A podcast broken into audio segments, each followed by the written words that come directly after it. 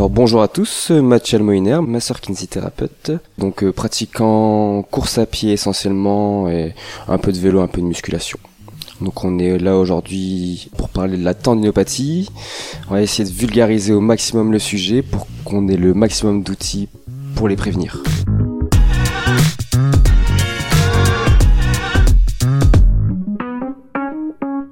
Conseils de sportifs et de sportives.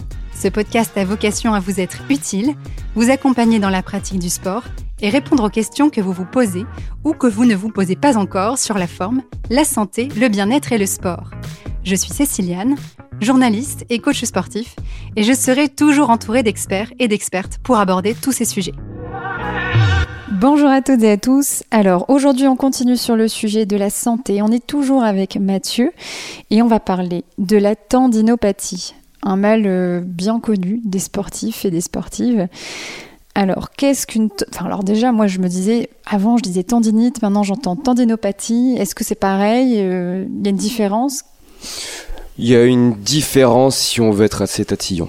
En gros, la tendinite, c'est simplement l'inflammation du tendon. Mhm. La tendinopathie, c'est ce qui va regrouper l'ensemble des pathologies tendineuses. D'accord. Alors, la tendinopathie, on va donc rester sur le sujet global. Exactement. Qu'est-ce que c'est? En gros, une tendinopathie, ça va être une pathologie de surutilisation, de surcharge au niveau musculaire, qui va du coup se répercuter sur la partie tendineuse. Donc le tendon, c'est ce qui va relier le corps musculaire à l'os.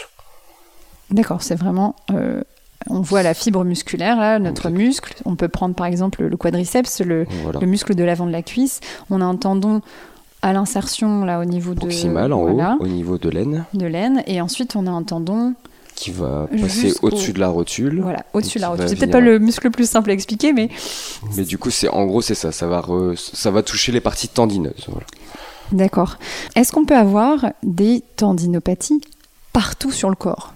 On a autant de possibilités de tendinopathie qu'on a de tendons. Même si forcément il y a des zones qui vont être plus propices à en avoir mais euh, dans la logique des choses, on peut avoir mal à tous les tendons du corps. Est-ce qu'il y a des tendinopathies euh, un peu plus récurrentes chez, euh, chez les sportifs et sportives? Alors oui, évidemment, chaque, chaque sport a sa spécificité. Donc on peut citer simplement, par exemple, la tendinopathie tendon d'Achille pour les coureurs à pied, le coude pour les golfeuses ou les tennis man ou woman, l'épaule pour volleyeurs, volleyeuses, basketteuses, qui, voilà, en gros, ça va toucher les muscles qui vont être le plus sollicités. Donc chaque sport en fait a sa tendinopathie. Chaque sport a sa pathologie, exactement. Tous les niveaux sont concernés, tous les âges, on peut avoir une tendinopathie à n'importe quel moment de la vie. Tous les niveaux, tous les âges. Et à quoi, à quoi elles sont dues en fait? Alors ce qu'il faut comprendre, c'est que le corps il va être soumis à différents stress. Pour faire simple, en tant que sportif amateur que nous sommes en majorité, on est soumis à notre vie professionnelle, à notre vie personnelle et à la vie sportive qu'on vient mettre en plus. Donc le corps, il va subir des stress dans ces trois pans de notre vie. Donc sur des moments plus stressants dans notre quotidien, on va être plus amené à avoir des douleurs qui vont apparaître. Donc si on vient mettre du sport dans des périodes de la vie où on est plus fatigué, par exemple sur une période hivernale ou euh, mhm. après une grosse journée de travail, on va augmenter les, les possibilités pour qu'un stress soit trop important et que le corps n'ait pas la capacité de gérer ce stress que l'on amène. Voilà. Il a une capacité d'adaptation au-dessus de laquelle il n'arrive plus à gérer ce qu'on lui demande. Donc c'est sur ces moments-là, si on répète trop souvent ces moments-là, qui va créer de, de l'inflammation et qui va se localiser sur des parties qui vont être sursollicitées. Euh, tu disais au tout début que la tendinopathie arrive sur une charge euh, un peu excessive et sur un, mouvement euh, répété. ça veut dire qu'on peut avoir une, tendinopathie en dehors du sport? Parce que dans la vie quotidienne, on fait des mouvements répétés ou professionnels. Exactement. Exactement. tous les, tous les métiers sont à risque de créer des pathologies. Euh, la vie de tous les jours est à risque de créer des tendinopathies. C'est vraiment le stress qu'on vient imposer à son corps. Euh, un exemple bête, euh, quelqu'un qui va faire beaucoup de télétravail, mhm. donc va passer la majeure partie de sa journée assis. il peut très bien être amené juste en allant se balader un petit peu plus qu'à l'accoutumée, monter beaucoup plus de marches que d'habitude, se créer une inflammation au niveau du tendon d'Achille, juste parce que son corps n'est pas adapté à ce qui lui est demandé. Pas adapté, et en plus de ça, euh, il, est, il y a peut-être cumulé un peu plus de fatigue. Et donc le corps ne peut pas euh, gérer, comme tu disais, cette, cette nouvelle charge en fait. C'est ça. Euh, comment on peut réduire le risque de, de tendinopathie? Parce que là, quand je t'écoute, je me dis, mais c'est presque. ben, on peut presque pas les éviter, mais je suppose quand même qu'on peut les éviter. Donc, comment on fait? Du coup, on repart sur la personne sportive. Mhm.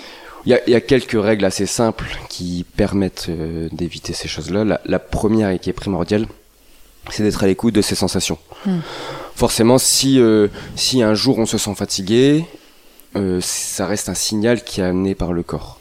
Donc euh, se dire qu'on va compenser un état de stress ou au travail ou personnel par une grosse séance de course à pied ou de tennis ou quoi que ce soit, c'est euh, c'est essayer d'aller au-delà de ce que le corps nous amène comme signal et ça augmente le risque. Donc être à l'écoute Mm. de ses sensations, c'est un des c'est la chose primordiale pour euh, limiter le risque d'apparition de pathologie.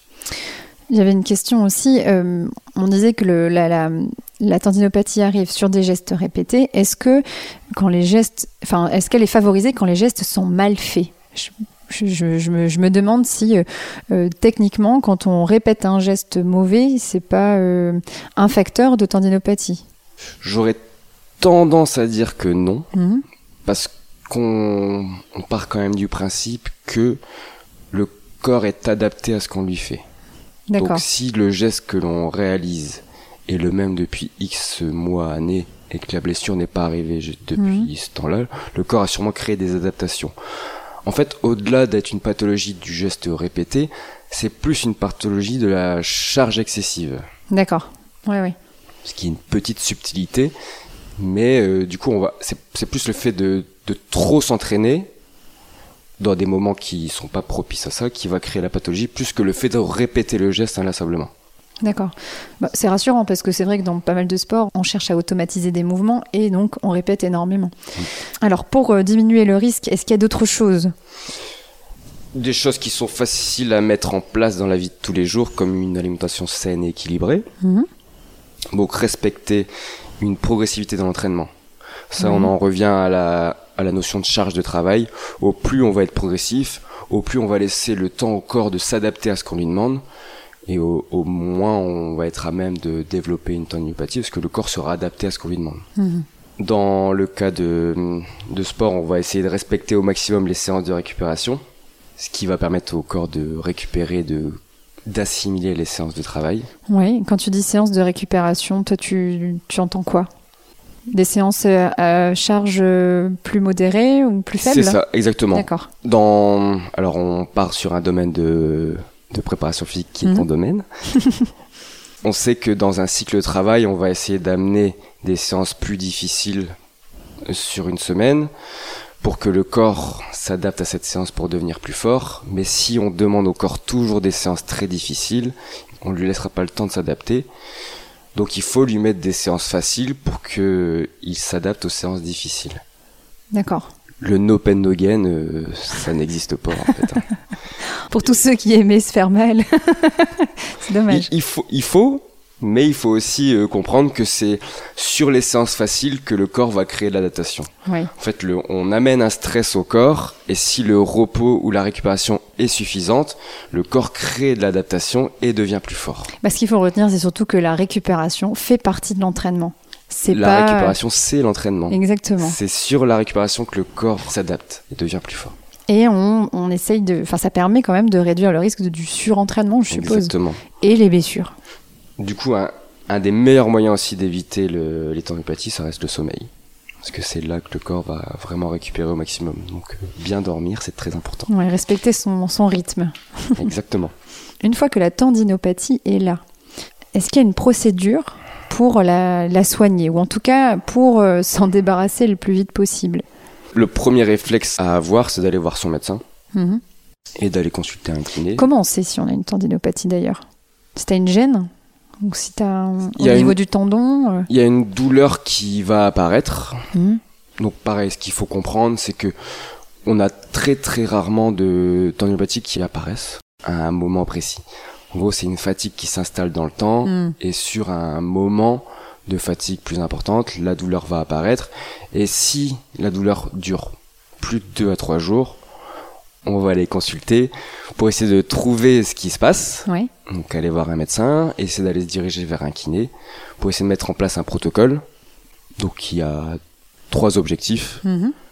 Dans un premier temps, on va essayer de calmer les douleurs, trouver d'où vient le problème, remettre en charge progressivement Donc quand on dit remettre en charge, c'est la partie de la, la rééducation en la fait. rééducation Mhm. qui va essayer de, de cibler le muscle qui a été lésé, Mhm. essayer de le rendre plus fort pour que la prochaine fois qu'on le sollicite, il soit plus à même de répondre à la demande. D'accord. Parce que là tu parles de muscle, c'est parce que le muscle fatigue que le tendon fatigue. Oui, on, pe- on pense que le, le muscle lésé va être souvent un muscle pas assez fort pour ce qu'on lui demande de faire. D'accord. En tout cas, actuellement, la science montre que du renforcement semble être la, la piste la plus intéressante pour essayer de calmer tout ce qui est tendinopathie. Le D'accord. but, ça va être de renforcer ce muscle pour qu'il soit plus fort à l'avenir. D'accord. Et une fois qu'on a réussi à remettre en charge le muscle, on va progressivement remettre en activité le sportif de manière de plus en plus spécifique vers son activité, Ouais, refaire le fameux geste qui a déclenché cette tendinopathie. Exactement. Tout en respectant une très grande progressivité. Toujours. Toujours. C'est le maître mot de Mathieu et des kinésithérapeutes. Donc c'est pas le, tu n'es pas le premier que je rencontre. Et euh, j'avoue, tout le monde me parle de progressivité, de régularité aussi. hein. Très importante. il, vaut, il vaut mieux s'entraîner régulièrement moins longtemps que ponctuellement longtemps. Mm. On maintient une, un stress mécanique au niveau des tissus qui fait que le corps ne se désadapte pas. Ouais. Deux, trois, quatre jours de repos, on, on commence déjà à désadapter le corps. Donc euh, en fait, logiquement, dès qu'on va mettre une petite phase de repos, on devrait remettre en charge très progressivement. Donc au plus on est régulier, au plus on limite le risque de Ouais, et au moins on est régulier et euh, au plus on peut être amené à avoir des courbatures.